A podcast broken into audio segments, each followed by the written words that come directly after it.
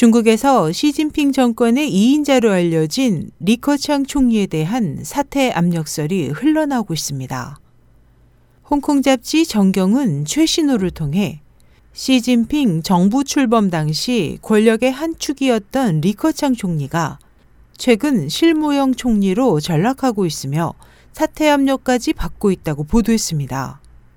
7일 프랑스 라디오 인터내셔널도 명경신문망 미디어 그룹 천샤오핑 총편집과의 인터뷰를 통해 리 총리가 과중한 업무로 지병인 당뇨병이 악화돼 외부 행사에 참석하지 못하고 있다. 건강 악화, 경제 부문 등에서의 업적 부진으로 취임 후 20개월도 채 못해 퇴임설에 휩싸였다고 전했습니다. 인터뷰에서 천 총편집은 또 리 총리에 대한 이 같은 상황은 시 주석이 주력 중인 1인 지배체제 확립과 관계가 있을 것이라면서 당 지도부는 리 총리의 사퇴를 대비해 전국 인민대표 대회 상무위원장을 맡아 명목상 당 서열 2위를 유지하도록 하는 방안까지 마련해 놓았다고 주장했습니다.